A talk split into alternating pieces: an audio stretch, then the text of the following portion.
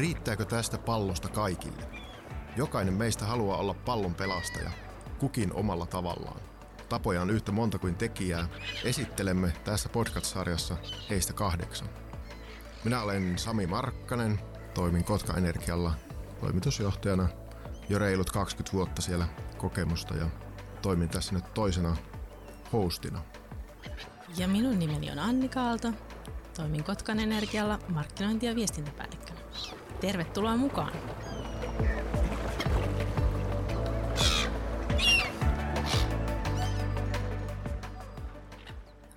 Meillä on tänään vieraana tässä meidän podcast-sarjassa tutkimussukeltaja, meribiologi, luonnonsuojelija, suojelubiologi ja maatiaskanakannan säilyttäjä Maiju Lanki.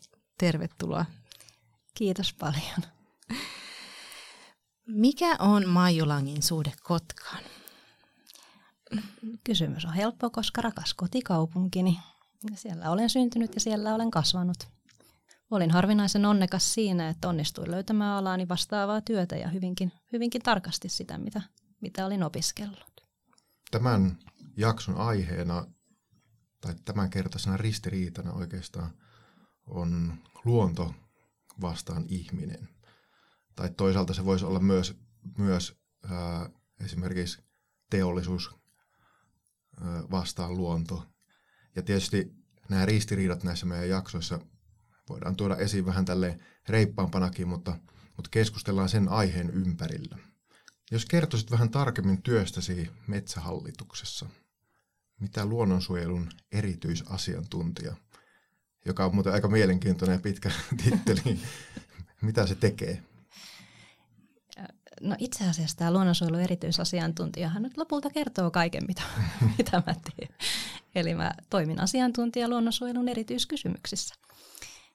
Käytännössä meri, meribiologian alalla, eli meri, mereen liittyvissä asioissa. Aikaisemmin titteli oli suojelubiologi, mikä kyllä kuvasi myös, myös hyvin sitä työtä, mitä, mitä tehdään, mutta työ on aika paljon kaikkea muutakin kuin sitä perinteistä biologin työtä, pelkästään sitä ehkä siellä maastossa rämpimistä ja, ja sitten sen datan käsittelyä, eli aika laajalla, laajalla skaalalla tehdään, tehdään asioita.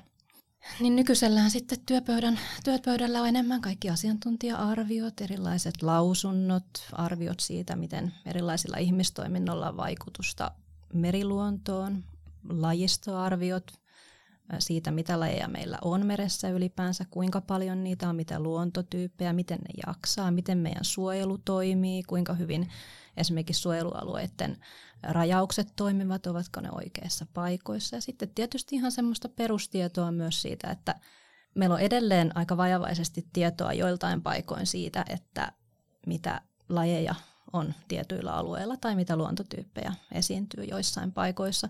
Joltain paikoilta on paljonkin tietoa, mutta mutta kaikki ei ole vielä selvää. Mutta sitten kaikkia ö, varautumista erilaisiin uhkiin, miettimistä tulevaisuutta, mitä, mitä ilmastonmuutos tuo tullessaan, ö, miten, miten me voitaisiin parantaa meriluonnon tilaa jatkossa muutenkin kuin suojelemalla alueita, voidaanko ennallistaa meriluontoa jollain tavalla. Nämä on aika uusia kysymyksiä, näiden kanssa painitaan jatkuvasti.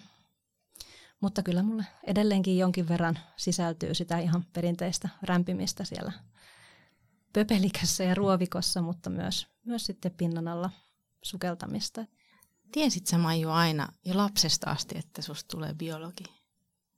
Joo, kyllä mä oikeastaan tiesin. Mut vietiin pari viikkosena tuonne omalle mökille Itäisen Suomenlahden ulkosaaristoon ja siellä sitten isäni kanssa ihmeteltiin pinnan alla ja pinnan päällä asioita – luontoa. Ja sitten tietysti telkkarista oli semmoinen punapäinen heppu, joka, joka maailman ihmeitä kyllä tutki omalta alukseltaan ja silloinhan aika moni minun ikäpolveni meribiologi on päättänyt, että minusta tulee vielä joskus meribiologia. Mulla on edelleen tallessa joitain tämmöisiä, mitä aikanaan kirjoitettiin näitä tällaisia ystäväni kirjoja. Mä oon ala-asteikäisenä kyllä kirjoittanut sinne, että minusta tulee isona meribiologi tämä tavoite päti kyllä hyvin. Ihanaa. Mutta silloin siihen aikaan ehkä ajateltiin, tai jotkut saattoivat ajatella, että se meribiologin työ on sitä, että ollaan välimerellä delfiinien kanssa ja, ja sitten nautiskellaan siitä turkoisista vedestä, mutta täällä kotimaassa se on vähän erilaista. Ja eikä meribiologeille ole välttämättä niin paljon töitäkään, että se on sellaista aika kapea marginaalinen ala, mikä, mikä toimii omalla sektorillaan. Vai miten sä näet tämän meribiologin ammatin Suomessa? No tavallaan marginaalinen kyllä, mutta äm, toisaalta jos ajattelee esimerkiksi omaa uraa, on päässyt tekemään hyvin erilaisia asioita. On päässyt sinne pinnan alle tutkimussukeltajana sitä ehkä klassista meribiologihommaa, mutta sitten samanaikaisesti niin on päässyt tekemään kivoja viestintäasioita ja tapaamaan ihmisiä, päässyt kansainvälisiin konferensseihin ja omassa työssäni Metsähallituksen luontopalveluissa, niin mehän ei tehdä varsinaisesti tutkimusta, mutta vastataan, vastataan valtion vesialueesta ja valtion suojelualueverkostosta merellä, niin siinä pääsee sitten taas tekemisiin tutkijoiden kanssa eri, eri esimerkiksi Suomen ympäristökeskuksesta ja yliopistoilta ja, ja virastoista ja sitten samanaikaisesti kuitenkin kansalaisten kanssa päästään tekemisiin ja se on ehkä parasta, että pääsee olemaan vähän linkkinä eri, eri toimijoiden välillä ja, ja tuottamaan sitä tietoa ja myöskin vaikuttamaan sitten niihin konkreettisiin suojelualuepäätöksiin ja suojelupäätöksiin. Jos niitä ajattelee, puhuit kansalaisista, niin minkälaisia ajatuksia tai sieltä kansalaisten suunnasta tulee, jos ajatellaan vaikka Itämerta, sen suojelua, siihen liittyviä uhkia? Miten ne kansalaiset ajattelee? Perinteisesti ajatellaan, tai usein tulee vastaan, että Itämeri on ihan kuollut. Että sillä ei kauheasti enää kannata tehdä mitään eikä yrittää, mutta se ei pidä kyllä ollenkaan paikkansa. Että meillä, on, meillä on edelleen tosi hienoja elinympäristöjä. Sillä on aika paljon kuormaa, mutta kyllähän sillä on vielä paljon tehtävissä ja mä näen, että siellä on toivoa olemassa. Mutta sitten kun kansalaisten kanssa juttelee aiheesta, niin useimmilla on kuitenkin hirveän hyviä muistoja Itämerestä ja sitten tuleekin se, että aivan, meidänkin mökkirannassa, kyllä mä oon nähnyt semmoista. Itse asiassa oliko se sittenkin hyvä juttu? Ai mut hei, mikä tämä tämmöinen asia on?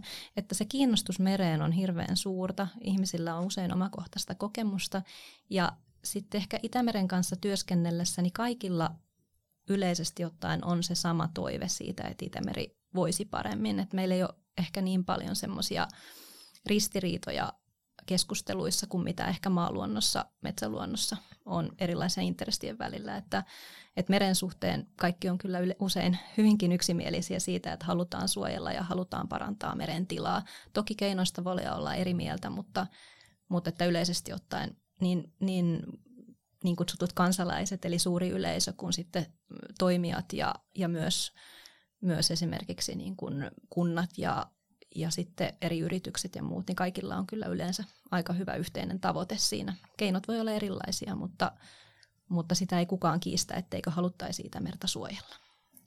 Minkälaisia uhkia Itämereen kohdistuu?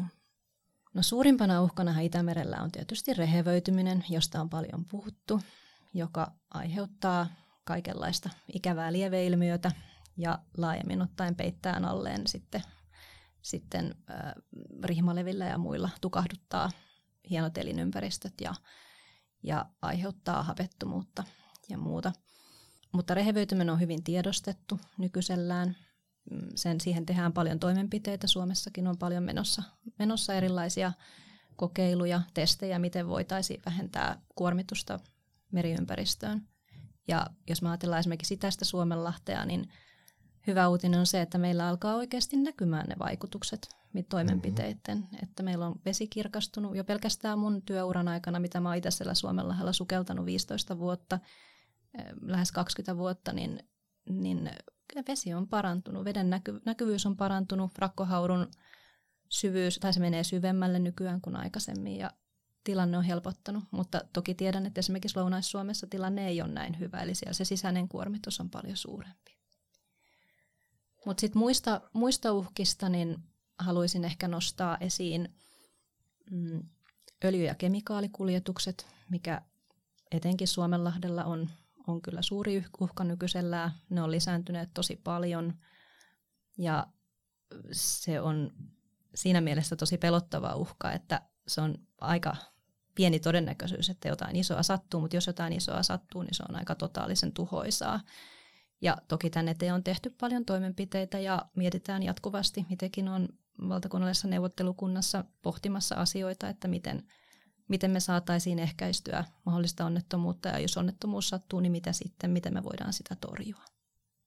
Puhuit näistä uhkista, mitä kohdistuu meriluontoon ja yksi, mikä on tuossa ollut julkisidossa jonkun verran tullut esille, näytti olevan just Ilta-Sanomissa, että joku semmoinen iso lima, limainen sammal eläin oli, joka, joka esiintyy tuolla luonnossa ja ne on tullut laivojen mukana ja saattaa runsaina, runsaastikin esiintyä, niin miten tämmöiset vieraslajit, jos nyt ajatellaan vaikka Kotkan aluetta tai, tai itäistä Suomenlahteen, niin minkälainen uhka ne on? Miten niihin tulisi suhtautua? Onhan ne ihan todellinen uhka. Ongelma niissä on vaan monesti se, että kun vieraslajit tulevat jostain toiselta puolelta maapalloa, niin me ei oikeastaan tiedetä, miten ne käyttäytyy täällä meidän, meidän ympäristössä, meidän ekosysteemissä, mikä meillä on just tässä Itämeressä tai just Kotkan edustalla. Mutta laivaliikenne on tietysti yksi merkittävä tekijä vieraslajien leviämisen kanssa ja sitä meillä on nykyisellään aika paljon. Mm, meillä on jonkin verran vieraslajeja, jotka on vakiinnuttanut paikkansa, paikkansa meidän lajistossa. Osa on osoittanut, että ne ei ole niin haitallisia kuin mitä on pelätty täällä meillä Itämerellä kuin mitä, mitä esimerkiksi sitten jossain muualla päin maailmaa. Mutta esimerkiksi meillä Kotka-edustalla niin vaeltaa simpukkaahan on ihan valtavasti. Se on jo tässä munkin 15 vuoden aikana niin lisääntynyt todella paljon, että meillä on tuossa lähellä itärajaa, niin alkaa olla jo semmoisia sataprosenttisia peittävyyksiä vaeltajasimpukalla. Seuraillaan tilannetta. Nyt meillä on uutena vieraslajina ihan tässä pari vuotta sitten on tullut just tänne itäiselle Suomenlahdelle muun muassa niin tämmöinen rangia simpukka, mikä on aika iso, iso valkoinen simpukka, mitä voi nähdä tuolla rannoillakin, jos, jos kävelette ja ihmettelette, että mikä ihmeen valkoinen kovakuorinen uuden näköinen simpukka täällä on, niin se on, se on levinnyt, levinnyt meille ihan viime vuosina ja sitä nyt tällä hetkellä ihmetellään, että mitä se mahtaa aiheuttaa meidän ekosysteemissä. Se voi olla, että se sulahtaa ihan hyvin ja ottaa siihen, siinä vapaan paikkansa, mutta toisaalta se voi myös syrjäyttää muita, muita lajeja. Ja kalamaailmastahan meillä on näitä esimerkkejä meillä Suomenlahallakin, että, että esimerkiksi mustateplätokko on lisääntynyt ihan valtavasti. Sitä on nykyään joka paikassa. Pelätään, että rohmutokku jossain vaiheessa lisääntyy niin paljon, että se rupeaa sitten syömään muita kalalajeja altaan pois. Että nämä on, nämä on taiteilua. Ja hankalintahan näissä vieraslajeissa on se, että kun ne kerran on mereen levinnyt, niin niistä on hirveän vaikea päästä eroon. Onko tuossa, jos nyt mennään Kotkan alueelle, niin onko Kotkan alueella tai siellä, siellä osassa Itämertä tai erityistä eri, ehkä jotain lajeja tai onko siellä jotain semmoisia elinympäristöjä tai, tai onko siellä jotain erityisiä uhkia. Toki tietysti tähän ei ole pakko vastata, mutta semmoinen aihealue, mistä Kotkassa paljon nyt tällä hetkellä puhutaan, on akkuteollisuus myös Haminan alueella ja isot teolliset hankkeet, joita siellä puuhataan ja kehitellään kovasti. Ja siinä on tietysti toisaalta halutaan työpaikkoja alueelle, se on ollut paljon teollisuutta historiassa ja ne on sieltä poistunut ja tilalle tarvittaisiin uutta. Ja onhan tietysti myös tämmöistä niin kuin datacenter, datacenter teollisuutta, jossa sitten taas saattaa olla paljon lämpökuormaa mereen ja niin edelleen, niin minkälaisen ajatuksen nämä herättää nämä tällaiset tavallaan alueelliset hankkeet siellä? Nämä on vaikeita kysymyksiä, koska meidän yhteiskunnan pitää kehittyä ja, ja alue, Kymenlaakson alue on, tiedetään työllisyyshaasteita ja muuta, tarvitaan työpaikkoja ja, ja tämmöiset hankkeet työ, tuo toki lisää työllisyyttä ja muuta, mutta sitten se tasapainoilu sen luonnon, luonnon monimuotoisuuden säilyttämisen ja toisaalta meidän myös tavoitteiden kanssa, niin se pitäisi ottaa myös vakavasti. Et silloin kun meillä on, on olemassa tekniikkaa, jonka kanssa me pystytään estämään estämään äh, lisäkuormitus Itämerelle, niin en henkilökohtaisesti ymmärrä sitä, minkä takia sitä ei käytettäisi. ja miksi sitä oikeastaan edes keskustellaan, että se jätettäisiin käyttämättä. Ja toisaalta mm, luonnon kanssa aina mun mielestä pitäisi noudattaa sitä varovaisuusperiaatetta. Eli vanhakantainen ajatushan on se, että kyllä luonto kestää mitä vaan ja sitten todetaan, että oho, ei se kestänytkään. Että nykytietämyksellä ja nykyisellä elintavalla, elämäntavalla ja ymmärryksellä, niin me mun mielestä lähtökohtaisesti pitäisi lähteä siitä, että tutkitaan ja käytetään sitä tietoa, mitä meillä on jo olemassa ja hyödynnetään sitä mahdollisuuksien mukaan.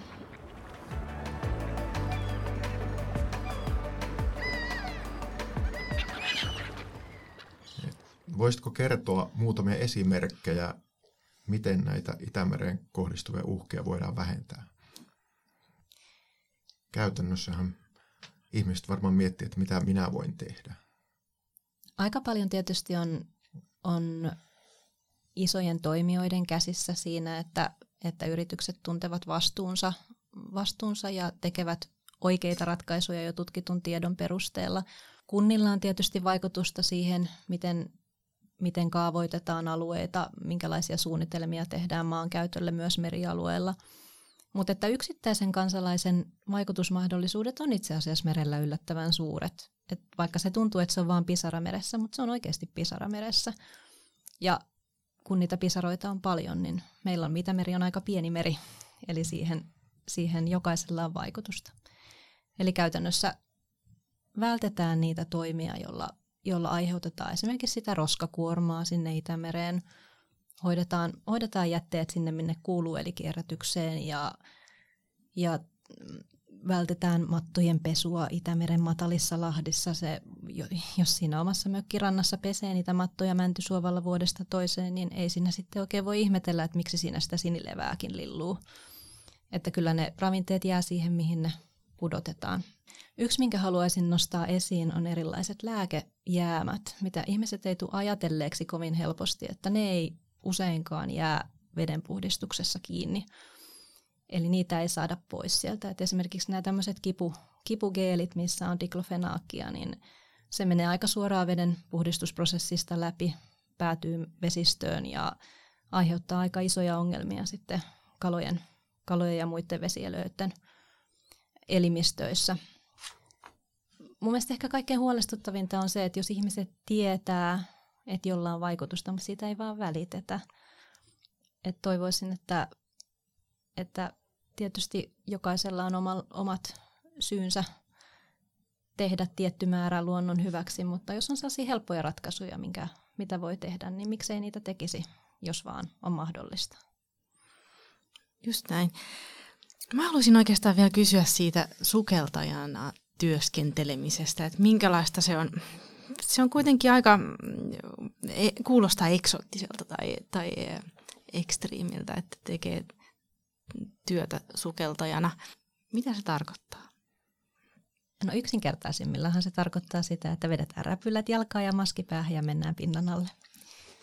Mutta käytännössä kun sitä sukeltamista tehdään työksi, niin se ei ole ehkä ihan niin romanttista eikä, eikä tota, niin eksoottistakaan. Se on sukeltaminen työväline siinä, missä jokin muukin työväline. Eli, eli keino vaan päästä sinne vedenalaiseen maailmaan tekemään, tekemään sitä tutkimustyötä tai kartoitustyötä. Tärkeintä siinä on tietysti se ammattitaito, eli tietää, mitä siellä pinnan alla tekee. Eli toki hupisukeltaminen on tärkeää, kansalaisille on tärkeää, että voi mennä pinnan alle katsomaan, mitä hienoa sieltä löytyykään, mutta silloin kun sitä tehdään työkseen, niin pitää olla hirveän hyvä – käsitys luontotyypeistä, lajistosta, kyky arvioida niiden määriä, ymmärtää eroja, poikkeamia, eli perinteistä luontokartoitusta ihan samalla tavalla kuin pinnalla. Mutta vedenalaisessa kartoituksessa, niin äh, mä oon joskus verrannut sitä, että se on vähän sama asia kuin kartoittaisi metsää pimeällä taskulampun valossa. Me nähdään vain hyvin rajallinen alue meidän ympärillä ja meidän pitäisi sen perusteella pystyä päättelemään ympäristöä aika laajastikin. Sellainen kysymys tuli mieleen tuosta kartottamisesta, että se on aika iso alue se merenpohja. Tietysti maailmanlaajuisesti, mutta jos ajattelee jo Itämerta, niin miten iso osa Itämerestä on kartotettu? Tai miten hyvin tiedetään, mitä kaikkea siellä, sieltä löytyy? vai onko vielä sellaisia alueita esimerkiksi, jotka on kartottamatta, tai, tai voiko sitä löytyä jotain ihan uutta? No meillä Suomessahan alkaa olla aika hyvä tilanne nykyään tiedon määrän kanssa. Meillä on ollut Velmo-ohjelma käynnissä oikeastaan vuodesta 2005, eli vedenalaisen meriluonnon monimuotoisuuden inventointiohjelma, joka tarkoittaa sitä, että on, on määrätietoisesti pyritty lisäämään tietoa rannikon vedenalaisesta luonnosta. Kun Velmu-ohjelmaa aloiteltiin silloin 2005 Saaristomerellä, niin meillä ei käytännössä oikeasti ollut mitään tietoa vedenalaisesta luonnosta. Se oli ihan yksittäisiä pistemäisiä seurantalinjoja, tiettyjä seurantapisteitä, mutta muuten me oltiin, me oltiin aika lailla arvailujen varassa, joidenkin pinnalta otettujen näytteiden varassa. Ja kun me Itäisellä Suomenlahdella 2007 aloitettiin inventoimaan meriluontoa, niin me aloitettiin tilanteesta, että meillä ei ollut oikeastaan edes inventointivälineitä. Eli me ruvettiin miettimään, että millä tätä meriluontoa oikeastaan pitäisikään tutkia ja millä menetelmillä. Mm. Ja, ja tätä toki tehtiin valtakunnallisesti pitkin rannikkoa ja nyt ollaan tilanteessa, että meillä on jo aika hyvä tieto. Meillä on tuhansia sukelluslinjoja, kasvillisuuslinjoja otettuna, lukemattomia videopisteitä ja nykyään käytetään jo esimerkiksi helikopteri, pienoishelikopterikuvauksia, satelliittikuvia käytetään hyväksi ja sitten kun sitä tietoa on paljon – paljon dataa pohjalla, niin sitten pystytään myös tekemään jo matemaattisia mallinnuksia esimerkiksi joidenkin lajien tai luontotyyppien esiintymisalueista. Mutta tämä kuulostaa paljolta, mutta totuus on se, että edelleen se data on pistemäistä. Eli se, että meillä on saari, jonka yhdellä puolella on tehty sukelluksia, niin se ei välttämättä siltikään edelleenkään kerro, mitä siellä saaren toisella puolella on.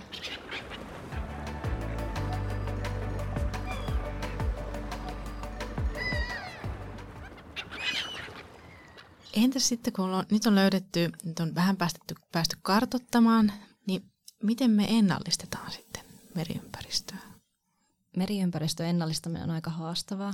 Se on aika lapsen kengissä vielä verrattuna maaympäristöihin, mutta jotainhan meidän tarvitsisi tälle merelle tehdä. Eli, eli tavoite on se, että saataisiin säilytettyä niitä luontoarvoja, mitä siellä on, tai mitä siellä tiedetään, että on joskus ollut mitkä on sitten rehevöitymisen myötä tai ihmistoiminnan myötä hävinneet. Ja ähm, nyt viime vuosina on paneuduttu tähän aika huolellisesti ja itsekin tämän aiheen parissa työskentelen nykyään paljon. Eli mietitään erilaisia keinoja palauttaa lajeja alueelle. Eli voidaan tehdä esimerkiksi joidenkin lajien siirtoistutuksia jos olosuhteet on parantunut. Tietenkään kannettu vesi ei kaivossa pysy perinteisesti. Eli pitää olosuhteiden olla taas sellaiset, että sillä lajilla on edellytyksiä selvitä, selvitä siinä alueella. Sitten voidaan esimerkiksi joitain matalia merenlahtia, niin jos se on kovasti ruopatut suuaukot, niin niitä voidaan uudelleen osittain sulkea sillä, että kalat ehkä pääsee nousemaan sinne edelleen, mutta että se vedenvaihtuvuus ei ole ihan yhtä suurta, jolloin se rehevöitymiskehitys pysähtyy ja, ja se pääsee kehittymään tämmöiseksi niin kuin monimuotoiseksi kasvillisuuskeitaaksi. Sinne pääsee kasvamaan näkinpartaisleviä ja muita, muita sellaisia lajeja, jotka itsessään ylläpitävät sen ahden hyvää tilaa.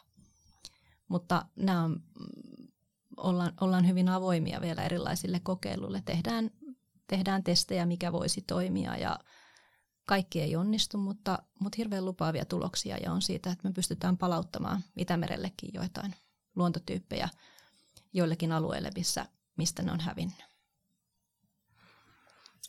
No samaan aikaan kun meillä on vieraslajiongelma, niin sitten meillä on myöskin tämä luontokato, joka tulisi pysäyttää vuoteen 2030 mennessä.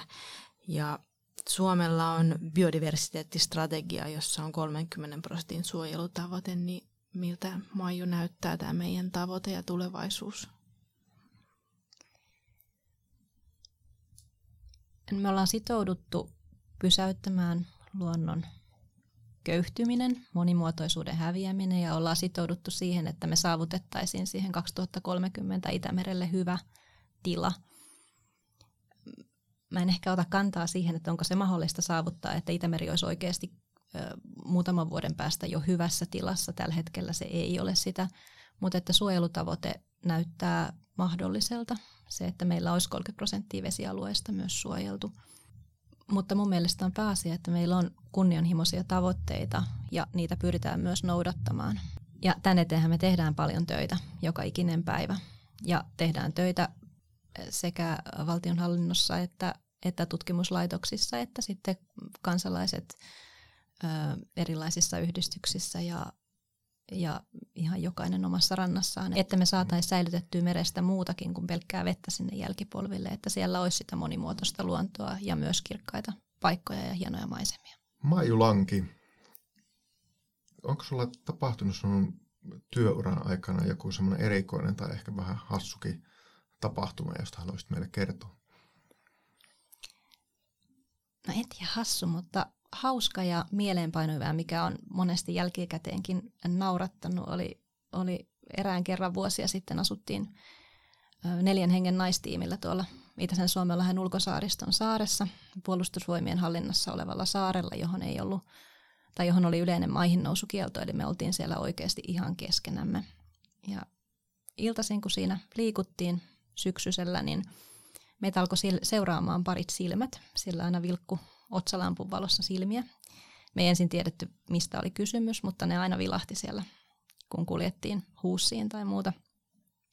Sitten vähitellen siihen silmien ympärille alkoi piirtyä suippokuonoja, mustat korvat ja punainen turkki. Ja me ei oltu ollenkaan yksin saarella, vaan meillä oli siellä pari tämmöistä nuorta kettua. Ja ne rupesi seurailemaan meitä ihan jatkuvasti ja kun me käytiin rannoilla sukeltamassa, ne kulki perässä. Mettärajassa aina näkyi silmät, kun ne seuras, seuras että mitä täällä tapahtuu. Ja, mm, ehkä se mieleenpainovin kokemus tässä oli se, että olin kertaalleen sitten sukeltamassa siellä, siellä saaren rantavedessä. Oli hirveän kylmä syyspäivä ja paleli ihan hirveästi, kun tulin ylös sieltä ja kollegani oli ystävällisesti sitten laittanut mulle mukillisen lämmintä mehua siihen rantaan valmiiksi ja samalla kun riisuin sitten sukelluspukua, niin katson, että jaha siellä pikku, pikkuinen punaturkkinen ystäväni latkii kaiken minun mehuni parempiin suihin ja olimme ystäviä edelleen senkin jälkeen, mutta, mutta luontokohtaamisia voi saada, saada niin pinnan alla kuin pinnan päälläkin ja ne voi joskus olla aika mieleenpainuvia. Kyllä. Me ollaan tässä podcastissa juteltu nyt eh, erityisesti meriluonnosta, mutta luonnosta ylipäätänsäkin. Ja uskon, että tässä on nyt tämän puolituntisen aikana kyllä kaikille tullut uudenlaisia näkemyksiä, ajatuksia, vinkkejä siitä, miten voisi omaa, omaa luontosuhdettaan kasvattaa. Onko sulla Maiju tähän loppuun vielä antaa joku vinkki kotkalaiselle itäisen Suomenlahden fanille, joka ei sukella, mutta muuten haluaisi kokea jonkun hienon nähtävyyden luontoelämyksen saaristossa tai mantereella, niin anna vielä joku vinkki meille. No täytyyhän tota meidän itäisen Suomenlahden kansallispuistoa mainostaa, että, että siellä on valtavan hienoja saaria, luotoja, äm, alueita, jossa voi vielä kokea sitä, että siellä ei välttämättä kukaan ole aiemmin liikkunut tai ehkä on liikkunut, mutta ei ole jättänyt jälkiä. Eli meillä on loppujen lopuksi Suomessakin luonnossa niin mm, aika vähän täällä etelärannikolla paikkoja, jossa on se tunne, että olen täällä yksin ja rauhassa. Ja sitä itäisellä Suomella kyllä, kyllä tavoittaa toisin kuin esimerkiksi ruuhkaisemmalla saaristomerellä, niin, niin kyllä meillä on niitä rauhaisia paikkoja. Ja jos nyt täsmä täsmäkohdetta haluaa, niin mun omat suosikkini on ehdottomasti tietysti ulkotammio tuolla itärajan pinnassa, joka on hyvin monimuotoinen saari sekä kulttuurihistoriallisesti että luonnoltaan. Ja sitten ikisuosikkini Pitkäviiri tuossa Pyhtään edustalla, joka on, joka on hiekkainen harjusaari ja ehdottomasti käymisen arvoinen, jos sinne vaan veneen allensa saa ja sinne pääsee. Ja tietysti laittakaa nyt ihmeessä ne snorkelit suuhun ja maskit päähän ja kurkikaa siitä veneen reunalta. Siellä on yllättävän komeita maisemia. Ei koralliriuttoja, mutta, mutta värejä löytyy ja etenkin syksyllä, syksyllä kirkasta vettä myös. Kiitoksia Maiju Lanki, että pääsit mukaan meidän kanssa keskustelemaan. Kiitos. Näistä asioista on aina ilo, ilo keskustella ja mukava kertoa asioista, jotka on itselle lähellä sydäntä. Kiitos Anni.